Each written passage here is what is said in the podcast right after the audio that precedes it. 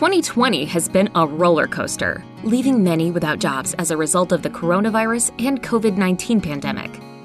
This podcast is geared toward people who are in the middle of a crisis, worried about their money or their debt, know someone with these worries, or want to learn more about good financial habits that apply in both good times and bad. Hey everyone, this is Karen Booth again from Engage Forward, and we are continuing the conversation in our part four of Protecting Your Finances. I'm here today with Heather Culp, who's a commercial litigation and bankruptcy attorney with Essex Richards, as well as Kim Edwards, who is an e commerce executive who happened to retire before the age of 40. Today, we wanted to address with you the subject of getting started from an early age with the subject of math. And that might seem like, okay, so why are we going to be talking about that when we're talking about protecting your finances? But what we've decided and what we've agreed upon is that it is very critical. And so I wanted to engage the conversation, or at least start the conversation with Kim. So, talk to me a little bit about how do you start to engage math when it comes to making financial decisions? I just first want to start with I kind of grew up like, oh, I'm not going to do math. That's just not my thing. I'm better at leading and organizing and having different functional experts around me. And I think when I kind of dropped that attitude, and I'm going to call it an attitude, and decided I really need to learn this stuff, or quite frankly, from a, at that point, it was more for a career reason, I'll have very limited opportunities as to what I can do as a career.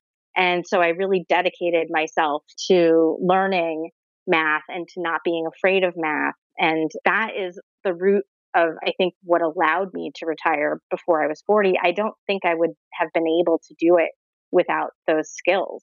So we've talked in some of the past segments about different analyses I've done. So, you know, I, I talked about adding up the total amount of expenses that you have before, like when you're actually born.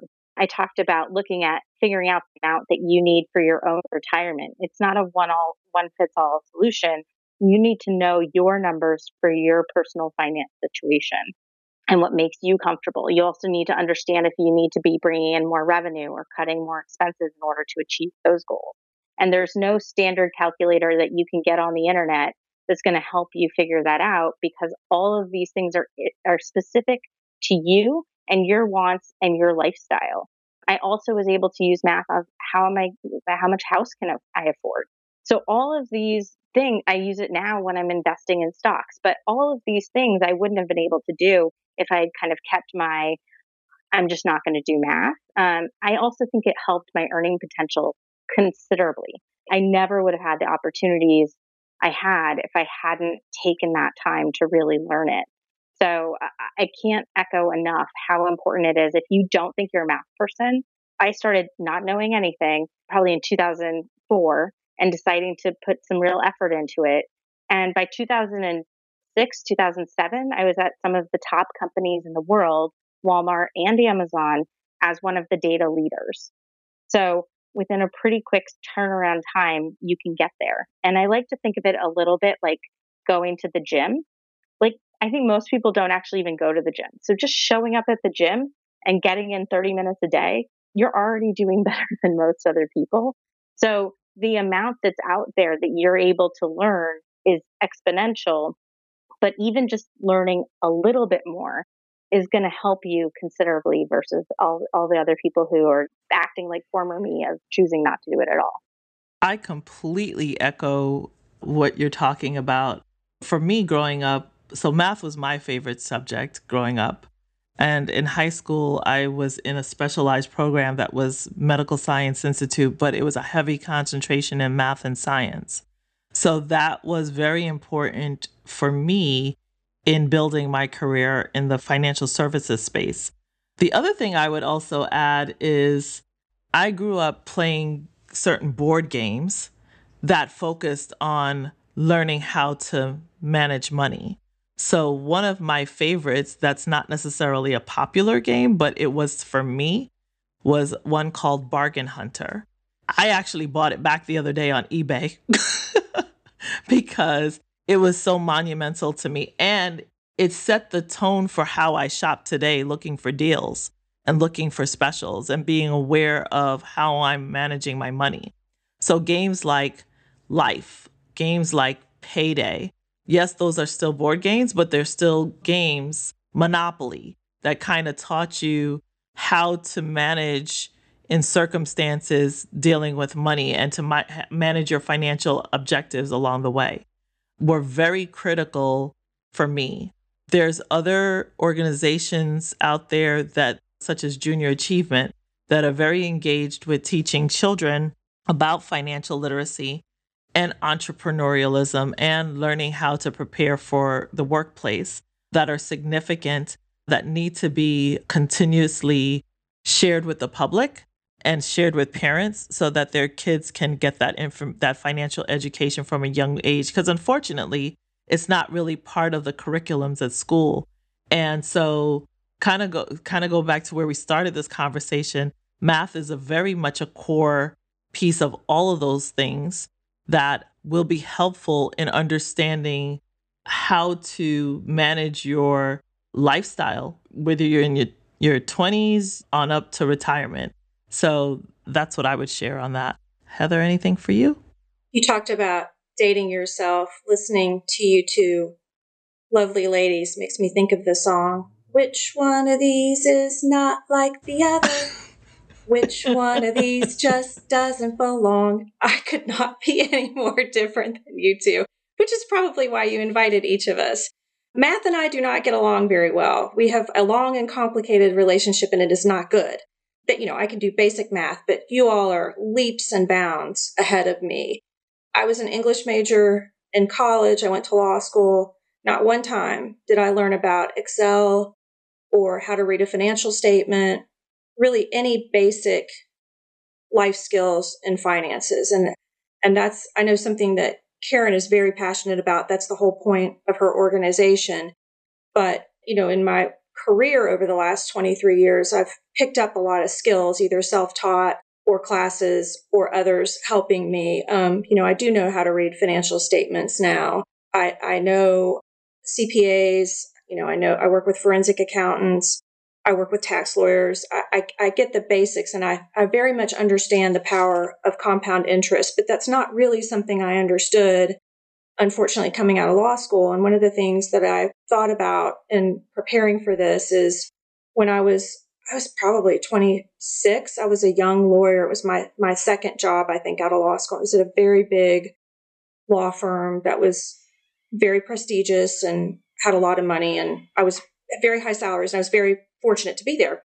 And right after I started, I got a phone call at the office um, from somebody with one of the bank's wealth management departments. They had left me a voicemail wanting to introduce themselves. And I thought, I don't have any wealth to manage. And I did not return the call. But that's the whole point. That's what you two got early on. When you get that first paycheck, especially if it's a good one, which mine was, if you start off on the right foot, you will be able to do what Kim has done. And, and there's going to be bumps in the road for all of us. But I think what you're saying is so important. And, and the last thing I'll say is it also reminds me, I've heard Shaquille O'Neal say several times that I think it was after his freshman year at LSU, maybe his sophomore year, he came home and told his mom that he was going to go pro. He was done with school. And she said, Why don't you balance your checkbook? And he sat there for about an hour and, I mean, had no idea where to begin. She was like, You need to get your ass back to school. If you can't even balance a checkbook, you are not ready to go pro in anything, which I just love. And he said, She's totally right. And of course, he is super educated on all these topics now. So you're right. We can all do it. We all need to do it. I, I do use a lot of calculators. The company that manages my 401k, you know, they have a little calculator of how short I am. And if I increase my contribution by X dollars, you know, I can see the needle move and things like that are very helpful for me because quite frankly, I don't think I'll ever be where you STEM wizards are. So I bow down to you and let you take over the rest of the program. I just want to make sure that everyone knows like the math itself is not that hard, right? Most of it is addition, subtraction, multiplication, division. That's kind of it. We don't use uh, square roots or cosines or any of that other stuff that you learn beyond. It's not string theory. yeah, I don't even know what that is. if you made it through freshman year of high school, you're good. so probably even less than that. at this point, especially with Excel, it's really how to how to set up the problem and think through it. So so I don't want anyone to be intimidated, like, oh, math, I, I didn't do well in high school, like that seems really hard because you know, it's really like how do you create the problem, which is just a logic problem. And the actual math itself, Excel does for you, and it's it's not very hard. So if you had to use pen and paper to get through math in school, none of that's necessary. yeah. So here here's what I will say on this. I think the key takeaway for me with what Heather was talking, I can I can relate. So mom, forgive me, but I'm going to share so my mom is a computer science person, right? She was STEM before STEM existed. And she loves gardening in retirement. She has the most green thumb I probably know, and I inherited none of that, right? So that's her specialty is green thumb. She gets overwhelmed with the numbers. But here's what I know. You don't have to know everything yourself but at least know where you can go find the help that you need to get the, the information you need to get. So like if I have questions in regards to legal legal questions that I may not know, I'm going to go to Heather cuz I'm not the expert in that. She is. And she's going to be able to help explain it to me. And so if you're not an expert in math or or or just that's not your thing, then just be mindful and know where you can go to get that information. And so that's what I would share in that context. And I want to be mindful of our time. So I did have another question, Kim, for you. So, talk about tips on getting started, right? Like when you talk about engaging math and making financial decisions for those who are interested in wanting to find out how to do it. What would you share with them? The biggest thing is learning Excel. And I think even a pretty rudimentary course in Excel is going to help you think about how to set up the problem, which is the main thing, right? So, for example, when I'm thinking about, okay, eh, when I was 27, I thought about when can I retire? And so I just need to think about how to build that out. So I have this salary now. Well, what do I think my, you know, annual increases will be? And then I have these expenses now, and I knew those from looking at my credit card. And, you know, here's what I'll save. And based on historicals, it'll grow by X amount. So add that number in. And so just how to set up and frame up that problem. I would imagine there are a considerable number of YouTube courses you can you can find online. I personally learned from a man named Wayne Winston. He was my professor in business school and he actually now teaches courses online on as how to learn this. So just find an expert, you know, it doesn't have to be a huge commitment, maybe an hour a week and just decide one summer or one season that you're to you're to learn this and i think you can easily do it an hour a week for couple of months and then you have that skill set that you can rely on going forward thank you for that and and so one thing i would add is that to be honest with you many people already have some of these tools available to them without them even knowing it if you have a bank account they typically have something in there that shows how much you're spending and allocating it for you. The same with the your credit card. That information's out there.